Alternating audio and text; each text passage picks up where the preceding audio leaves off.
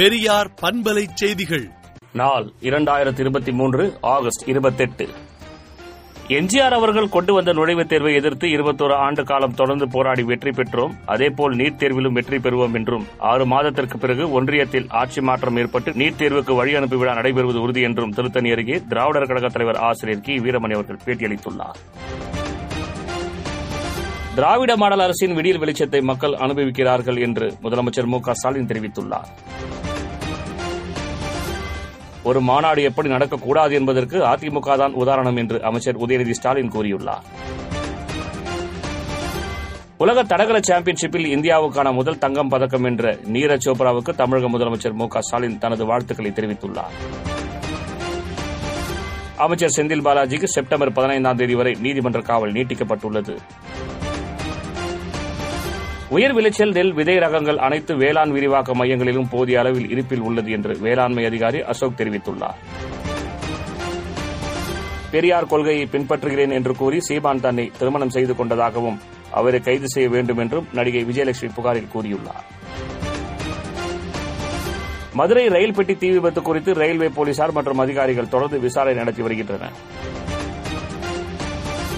எழும்பூர் கடற்கரை இடையேயான நான்காவது வழித்தட ரயில் பாதை திட்டம் காரணமாக நேற்று முதல் மின்சார ரயில் சேவையில் மாற்றம் செய்யப்பட்டுள்ளதால் சிந்தாதிரிப்பேட்டை ரயில் நிலையத்தில் பயணிகள் கூட்டம் அலைமோதி காணப்பட்டது.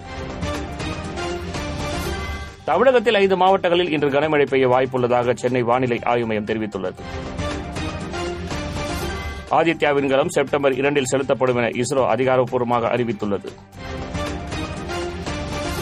நாட்டின் எட்டாவது ரோஜ்கார் மேளா திட்டத்தின் கீழ் ஐம்பத்தோராயிரத்திற்கும் மேற்பட்டோருக்கு அரசு பணிக்கான நியமன கடிதங்களை பிரதமர் மோடி வழங்கினார்.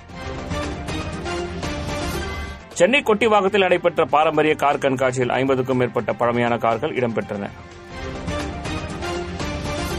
நாகை மாவட்ட கடைமடை பகுதிக்கு தண்ணீர் செல்லாததால் இந்த ஆண்டு சம்பா சாகுபடி நடக்குமா என்ற தவிப்பில் விவசாயிகள் இருந்து வருகின்றனர். சேலம் திமுக இளைஞரணி மாநில மாநாடு நாடாளுமன்ற தேர்தல் வெற்றிக்கு உறுதியேற்கின்ற மாநாடாக அமையும் என அமைச்சர் உதயநிதி ஸ்டாலின் பேசியுள்ளார். ஆப்கானிஸ்தானில் மிதமான நிலநடுக்கம் ஏற்பட்டதாக நில அதிர்வு மையம் தெரிவித்துள்ளது.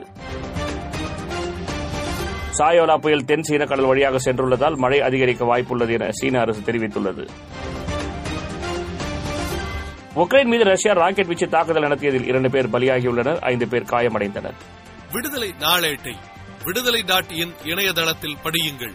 பெரியார் பண்பலை செய்திகளை நாள்தோறும் உங்கள் செல்பேசியிலேயே கேட்பதற்கு எட்டு ஒன்று இரண்டு நான்கு ஒன்று ஐந்து இரண்டு இரண்டு இரண்டு இரண்டு என்ற எண்ணுக்கு பெரியார் எஃப்எம் நியூஸ் என்று வாட்ஸ்அப் மூலம் செய்தி அனுப்புங்கள்.